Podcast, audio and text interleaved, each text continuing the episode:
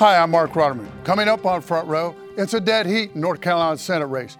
President Biden signs the Inflation Reduction Act, and red states push back on woke corporations. Next. Major funding for Front Row with Marc Rotterman is provided by Robert L. Luddy. Additional funding provided by Patricia and Ku Ewan through the Ewan Foundation, committed to bridging cultural differences in our communities. And by Funding for the lightning round provided by Nicholas B. and Lucy Mayo Boddie Foundation, A.E. Finley Foundation, NC Realtors, Reifenberg Construction, Stephen Gleason. A complete list of funders can be found at pbsnc.org slash front row.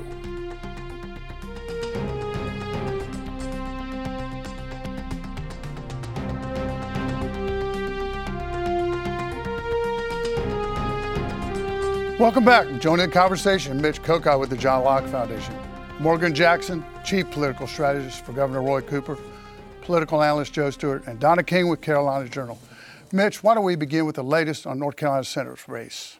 Well, if you look at the latest poll, it's as close as it can possibly get. Our organization, the John Locke Foundation, put out its latest Civitas poll this week. And if you looked at it, 42.3% of the likely general election voters support Democrat Cheri Beasley. 42.3% support Republican Ted Budd. Can't get any closer than that. Budd had had a lead of four or five points in the last poll, so it has tightened since then. We also see, since our poll includes the third party candidates, the Libertarian and the Green Party candidate, they get almost 3% among them, which is more uh, uh, evidence of why Democratic national lawyer Marc Elias and some national and state Democratic groups groups were interested in trying to keep the Green Party off the ballot because a lot of people think that Greens would otherwise vote for Democrats, and that percentage or close to a percentage point they could get would be uh, something that could be a margin of victory in a very close race. This also fits in with something else that we saw in that poll, and that is a tightening generally. If you look at the generic ballot, the last time around, the Civitas poll gave double digit leads to Republicans in both the congressional and legislative ballots. Those have now tightened five point gap between Republicans and Democrats on the uh, legislative side, with Republicans in the lead, a three point gap on the congressional side. Things are tightening up. Other interesting things from this poll that show just how divided we are. If you look at some classic American institutions, the Supreme Court and the FBI, depending on what party you're in, you either trust them or you don't. It's just another sign that everything is getting divided, and nowhere is this clearer than 42.3% for both major party Senate candidates. Morgan, you have floor. So this is listen. The bottom line: this is an incredibly close race. It's going to be an expensive race. It Are is. you surprised? Uh, It's this no, close? I think it's North Carolina's a 50-50 state. I mean, if you look at the last several cycles between the president, the governor, the U.S. Senate races, we are always, regardless of which party wins, it's a point or two. We are an incredibly tight state. I think Beasley's campaign has done a good job, and I, I got to tell you, She was out early on advertising. she was, and voters are responding to her, judi- excuse me, her career and her experience as a judge. In, in a way that shows she's, She's not likable on she- camera. She's great on camera, not a typical politician. She's also been just absolutely dominating Ted Budd on fundraising, which is a big deal and allows her to get her message out now. Uh, as one of the things we've seen, Mark, and, and not only we've seen some uh, the the Civitas poll, we've seen other polls that show Beasley up uh, two or three points. But the, the most interesting part is the generic ballot. Beasley leads Democratic generic ballot by four or five points in, in every one of these polls, and Budd trails what a what a generic Republican get. That's a big deal and a, and a good indicator for Joe, her. your thoughts? By the way, you think that she'll embrace Joe Biden and run her own show, Beasley? I think she'll definitely do one or the other, and we'll choose to do whichever probably has Works the for greatest possible uh, positive benefit for.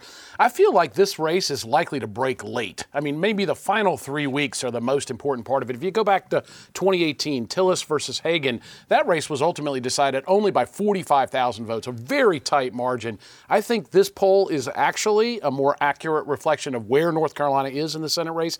I think the Budd lead earlier on was probably prompted a little bit by some voter segments being very frustrated about the inflation and the backlash against the president that, that came about as a result of this.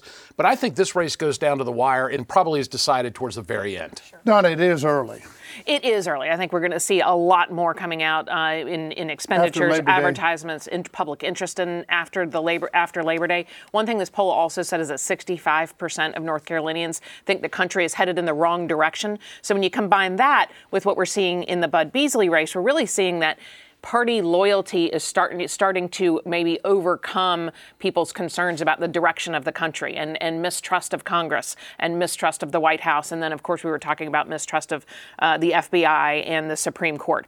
In general, North Carolinians are very concerned about what they're seeing happening in the country, and that doesn't generally bode well for incumbents. Okay, I want to change gears, talk to Morgan about the Inflation Reduction Act. The, the president had a big win this week. A huge win this week. It, it was a bill that's been dead at least 16 times in the last uh, five months and resuscitated. Uh, you got to give the president credit. He's getting. You're all for Joe Manchin now, aren't you? Uh, we, we like him this week, so we'll, we'll, see what next week brings. But the, the, important thing is this act does sort of five key things that they fo- uh, is focused on. Uh, two of those are healthcare based. It is a big, big deal. Uh, capping out-of-pocket expenditures for uh, seniors for prescription drugs and giving Medicare the ability to negotiate. Um, drug prices. That's that'll have a huge bottom line for for families and for seniors that are struggling with with the number of medications they have to deal with every day. Uh, it also on the on the healthcare front goes in and uh, reduces premiums for those on the Affordable Care Act. That's talking about uh, you're talking about several 13 million people whose health care premiums will go down. That's a good thing for working families. On the energy front, two really big deal items on the energy and climate. some ad themes. Uh, you, you, you, might. you, very well might. Uh, more more to come. But on the energy front, quickly, there are two big deals. First thing is that it, it provides working families the ability to create their homes energy efficiently, give them money, give tax breaks to do that, helps lower their energy costs it really incentivizes electric vehicles with folks getting up to $7,500 for a tax credit if you buy an electric vehicle that's produced in America. That is a huge deal and does a lot for the for the uh, it, it, create these clean energy paying jobs. You see it in North Carolina with places like okay. VinFast and other creating thousands of jobs. Mitch, critics say this is deceptive advertising. It's mislabeled the whole bill. Well, there are a lot of people who say it's completely mislabeled, that this will have no impact positively on inflation. It could even make things worse. It's about a 750. What does the CBO say? The CBO has said that it's not like. Budget yeah, Office. Congressional Budget Office is not likely to have any noticeable impact on inflation. The Wharton School said it's actually not going to have any positive Im- impact, and that, of course, is not a right wing, rabid Republican group. It's a $750 billion spending bill, and as Morgan alluded to, this is basically the bill that Democrats Democrats have been trying to pass over and over again. Now they just said, oh, let's call it inflation reduction because people care about inflation reduction and we'll pass it. Uh, I noticed that he picked out some of the things that people will really like and left aside some of the things they won't like, like $80 billion for the IRS to more than double its staff and add 87,000 more staffers, which will lead to more audits. And as reports have shown, the audits are likely to hit people who are not the richest people, but people who are the easiest ones to target. Joe, this taxes uh, oil and gas incentives uh, or to, to go in and go into a field uh, investment. Yeah, no, there, there are, as Mitch alluded to, there are a variety of tax implications from this legislation, uh, corporate taxes, other things that might actually prompt some inflation as businesses have a higher cost basis for doing their business. But I think it is, as Morgan pointed out, this is a win for the president, and it does provide. Does it move the needle in the midterms, you think? Well, I think it provides some red meat issues that Democrats can go back into their districts and campaign on, things that their constituents uh, want as deliverables. And I think for Democrats in an election cycle, where historically we know a midterm election, the first term of a president is typically goes against that president's party. If Democrats can use these items to help mitigate a little bit of the red wave, to enthuse base Democratic voters to actually remain committed and engaged in the election and turn out and vote, then it is a win for the Democrats. Donna, your thoughts on this bill? You know, there's a lot of fine print that has escaped the notice and the messaging, but among them, one is the CBO also says that this is going to raise taxes on people who make under $400,000 a year by about $20 billion over the next decade. Also, the uh, negotiating medical Medicaid uh, medication prices only applies to about 10 medications. It uh, doesn't take effect until 2026. And really, when you look at it, it means that if the drug manufacturer, for example, doesn't like the price setting that the bureaucrats uh, have set, they get taxed on their on their profit on that drug by 95% tax. So it really is allowing bureaucrats to determine the prices of only 10 medications, and it doesn't even take effect until 2026. Okay, I want to change gears. As was great great conversation. Red states are really pushing back on woke corporations, aren't they? Yeah, this and their agendas. Yeah, this, this came about. West Virginia is fighting against uh, what some banks have adopted, what's called the ESG investment principles, environmental, social, and governance policies that are considered to be very progressive, where corporations are adopting policies as businesses to try to do things like lower their carbon footprint or to make sure that there's diversity among the senior leadership of their of their company. The challenge is, in the instance of West Virginia, that these banks that the the West Virginians don't want to do business with are talking about reducing their fossil fuel consumption, which is a big issue in West Virginia because of the coal industry. When, when I was in the state treasurer's office, we saw some of this come about where there was a push for investments that avoided companies that in, were engaged in what were considered sinful things guns, tobacco, liquor, or gambling because you wanted your investment portfolio to be pure.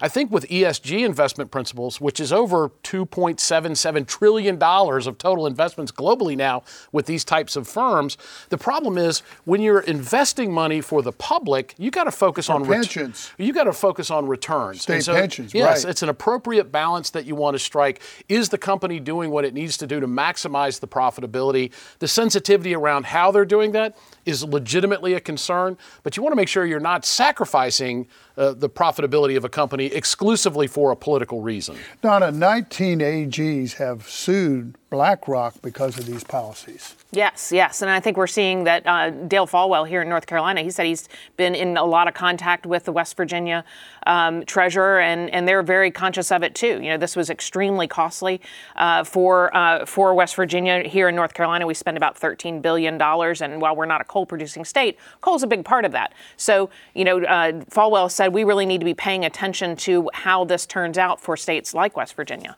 Mitch, One of the interesting things is that this really goes back to sort of a basic idea of what is a corporation supposed to do. For years and years, the idea was the corporation maximizes profits. There are a lot of people who are in charge of these banking outfits and these corporations now who have decided that it's more important to pursue a political goal than it is to maximize profits for the shareholders. That might be okay if the shareholders are all rich folks who can uh, take 1% instead of 3%. But if you're talking about these pensions, they're talking about retirements that people are relying on, you need the profits to be maximized. You don't need to have political goals playing a role with people's pensions. well, you know, that's a great point. Are they being good stewards of the, uh, their investors' money? Uh, I think so. I, I think, listen, you got to remember, these corporations are responding to their employees. We're in a race for talent right now, especially in a tight labor market. And so I got to tell you, I love it when these red states say, don't bring your jobs here, don't send your money here, because there's one guy who says, bring him, and that's Governor Roy Cooper, bring him to North Carolina. We'll take Disney, we'll take Eli Lilly, we'll take BlackRock, we'll take everybody who wants to come here. At the end of the day, you're seeing this as red states Is that part go. your outreach program? Abs- believe me, it is absolutely. We'll take all the jobs from these places because when you when you see people not only take these kind of statements, but they pass laws that either feel where their employees feel discriminated against or their rights are taken away, they don't want to live there and they don't want to work there. And so that's why you see so many of these companies are saying, "Hey, we can't be in Texas anymore. We can't be in these places anymore. Let's look for places our employees feel valued." That's a big deal, and you're going to see more of that. And we say, bring them to North Carolina. We'll Joe, have. wrap We'd this love to up in have you. about 30 seconds, my friend. Yeah, Morgan's exactly right. A younger generation of American workers are far more focused on what they consider to be the social conscience of their employer, making sure as employees that their voice is heard on issues that matter to them, social justice issues, environmental issues. It creates a kind of complexity. Plus, the other thing to remember, Disney's a good case in point.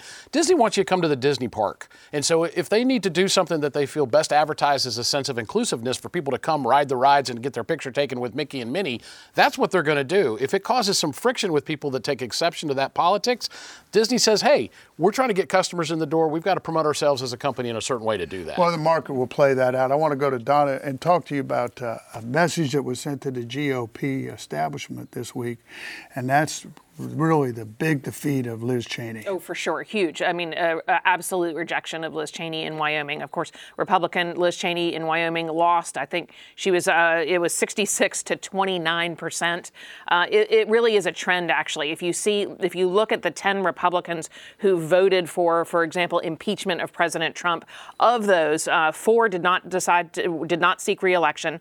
Uh, of the six who ran, two of them have now made it to the general. So we're really seeing a trend uh, that is, you know, the, some of these uh, pro-Trump candidates or or candidates who have kind of stayed out of the fray of the Trump thing, if they were vocally Well, she against lost Trump, what, Bo, 40 Cheney- points? uh, huge, huge, 36? yeah, yeah, it was a big loss. But we're also seeing uh, um, Lisa Murkowski. She was one of the ones that decided to stick through it with it. Made it. Uh, it looks like she's made it through the primary, and she will be there in November. That's a jungle primary. That is a jungle primary. How's And, that uh, work? So the way Alaska's jungle primary works is they stack them all uh, voters, regardless of party, and they rank the ones that they want uh, by you know least most favorable to least favorable, and then the top four, I believe, go through to the general, regardless of party. They don't have the individual party primaries. Now that brings us though to uh, Sarah Palin. The, the votes are still being counted in uh, in Alaska. We're watching it pretty closely to see if she's going to make the cut in that jungle primary to be one of those top four candidates to go into the general. And of course, she has worn her Trump endorsement proudly and, and has has invited him to campaign. She's been a vocal supporter of Trump for many years, even even before this. Uh, so. But she's on the edge. Like she may not make it into those top candidates. So we're watching that pretty closely moving forward. Um, but we are seeing a lot of Trump endorsed candidates making through to the general. I think he's got a 92% winning. It is. So that really Ratio. means well, there, there's a combination of factors, including the uh, the Democratic Governors Association helping to fund some candidates that were very, very pro-Trump. So that that tells you that we're really going to be watching what happens in November to see if he ha- really has the coattails. Do you think Liz Cheney is a viable presidential candidate, Joe? Well, I think it certainly helps her to have gotten this notoriety. Building name recognition is always important to anybody seeking higher office. But at this point, I think she's such. Uh, a, I don't know, a lightning rod within the context of Donald Trump and the sphere of influence he has over the Republican Party. It seems improbable that a presidential uh, campaign by Liz Cheney would succeed. I think in some part, it's the fact that she's also part of what many people consider to be a political dynasty. Her father, former vice Well, I think president, it's an end of an era, don't you? well, and I, I- you look back at the Trump phenomena from the very start, it was people that were interested in someone other than politics as usual. And Liz Cheney is everything about politics as usual to some base Republican voters. She can be very mischievous, though, I think, uh, because uh, she's going to have about a $100 million PAC, my friend. Listen, it, it, with with Liz Cheney, it ain't about winning. It's about making sure Donald Trump's not president again. And I no, she's she's not going to be president, but she can absolutely be a spoiler. Uh, you know, listen, I'll say this about Trump. Trump has absolutely has a tremendous record winning these Republican primaries, and that is great for him. It is also great for Democrats in November. We are seeing time and time again. You know, Donald talked about the governor's races. The Trump-backed candidate uh, in these governor's races when they win the primary. They, because they embrace the big lie and every Trump craziness in the world, what happens is they move further and further and further away from what swing voters want. And so they, they are often the strongest candidate primary and the weakest in the general. So it's a boon for Democrats and a boon for Trump. Mitch, your thoughts quickly. Yeah, I was going to say it's a tightrope for Republican candidates because you can't afford in most places to be completely against Donald Trump, be a never Trumper, and to be able to win a primary. But you also have to be able to win a general election. So you can't be one of these candidates who is only a Trump candidate and only on a uh, appealing to a particular part of the electorate. You have to be able to appeal to the conservatives and the people in the middle of the road who could be convinced. Okay, coming right back to you. What's the most underreported story of the week, my friend? An interesting story out of the Queen City Charlotte FC. That is the expansion Major League Soccer team. They have agreed that their uh, permanent training facility at Business Operations Center is going to stay in Charlotte. They're going to have private financing, which to me was the best part about this because a lot of these sports teams try to uh, prey on the taxpayers to, to fund their operations or their facilities. This is going to be privately financed, 52,000 square foot facility. They have two fields where they are now. They're going to get four fields. This is a stark contrast to the other professional team in Charlotte owned by the same person, David Tepper. He owns the Panthers football team, and they're involved in a big fight with York County, South Carolina, over plans they had had to move the uh, the training facilities and everything down to uh, Rock Hill. $21 million lawsuit. I think the lesson is if you're in North Carolina, don't move to Rock Hill. Morgan, I agree. uh, so North I- Carolina Chamber of Commerce. That's right. Uh, underreported story this week is a, a story broke this week about uh, Medicaid expansion and sort of the discussions that took place. Axios? Uh, Axios did the reporting where uh, Lucille Sherman, it broke this week that showed that what was the behind the scenes happened and why Medicaid expansion did not pass before the deadline, before they adjourned in on June 30th. And ultimately, you had a place to reset for viewers. The governor was for Medicaid expansion. Phil Berger and the Senate was for Medicaid expansion, and the House was ultimately for Medicaid expansion, but they couldn't agree on a deal. And the large reason they couldn't agree on a deal, it, and this article talked about the influence of the big sort of private hospital lobby and how they blocked Medicaid expansion from moving forward. A few private hospitals did this, not the entire uh, uh, hospital association. But at the end of the day, they did this because Phil Berger and the Senate are focused on a certificate of need reform. We've talked about this on the show before, but to remind folks, that's really about. In, in Berger's point is we need more competition for consumers. And the, the way the certificate of need laws are written right now, you don't have competition. But ultimately, because they couldn't back that, they blocked Medicaid expansion. Joe. Another instance of the way that the workplace is changing in America, a phenomena reported the Wall Street Journal, younger workers quiet quitting, meaning they only do the minimum that's necessary at their job and no more.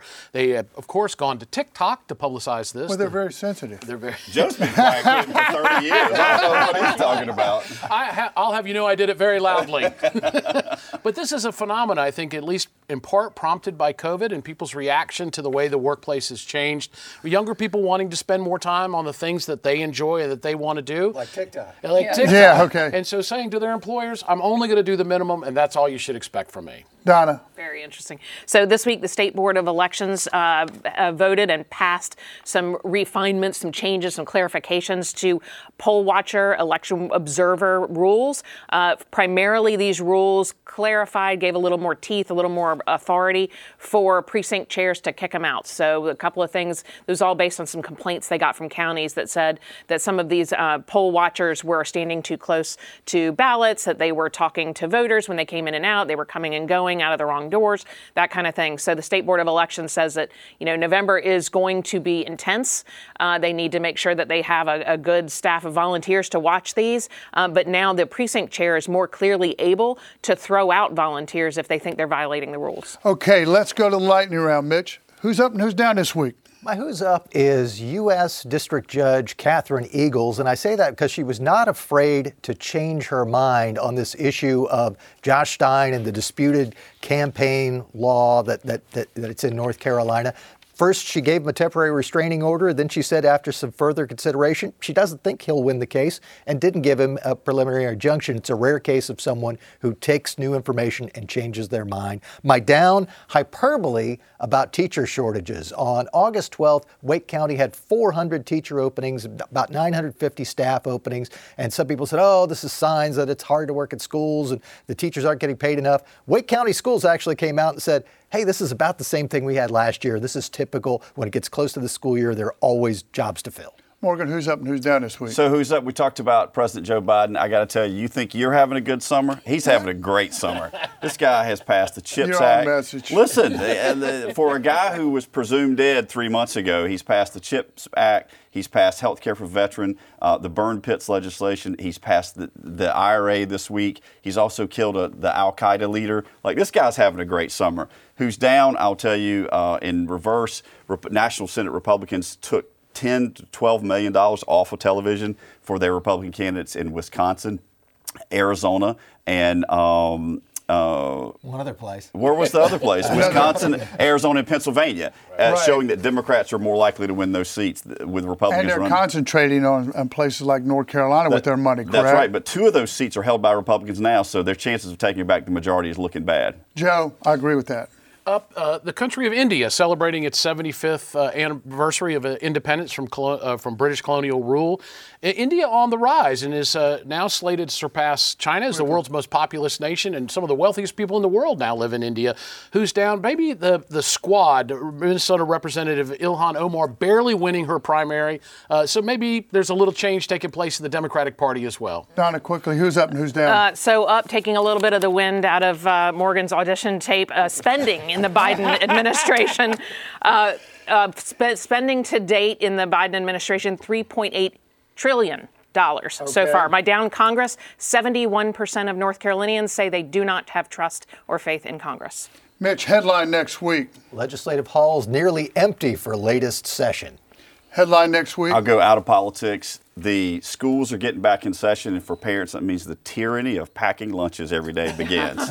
Headline next week. Projection of uh, gas prices dropping below $3 a gallon by the end of the year perhaps does help Democrats in this election cycle. Is the red wave shrinking, you think? I, I Too think, early to say. But I think it's probably going to still be a red wave, but the size of it may not be as great as we thought earlier in the year. Donna, headline next week. Uh, I'm going to be watching. Uh, oral arguments are starting on the Leandro case. We've talked a lot about it here, but that's coming on August 31st. Okay, that's it for us. Be sure to tune in next week for my exclusive conversation with former Speaker Newt Gingrich.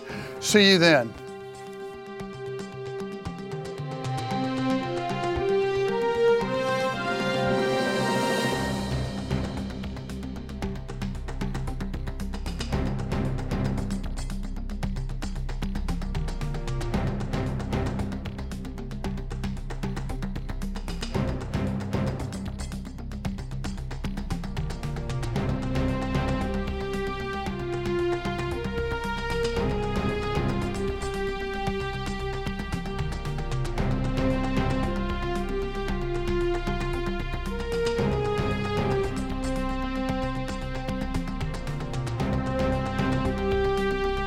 Major funding for Front Row with Marc Rotterman is provided by Robert L. Luddy.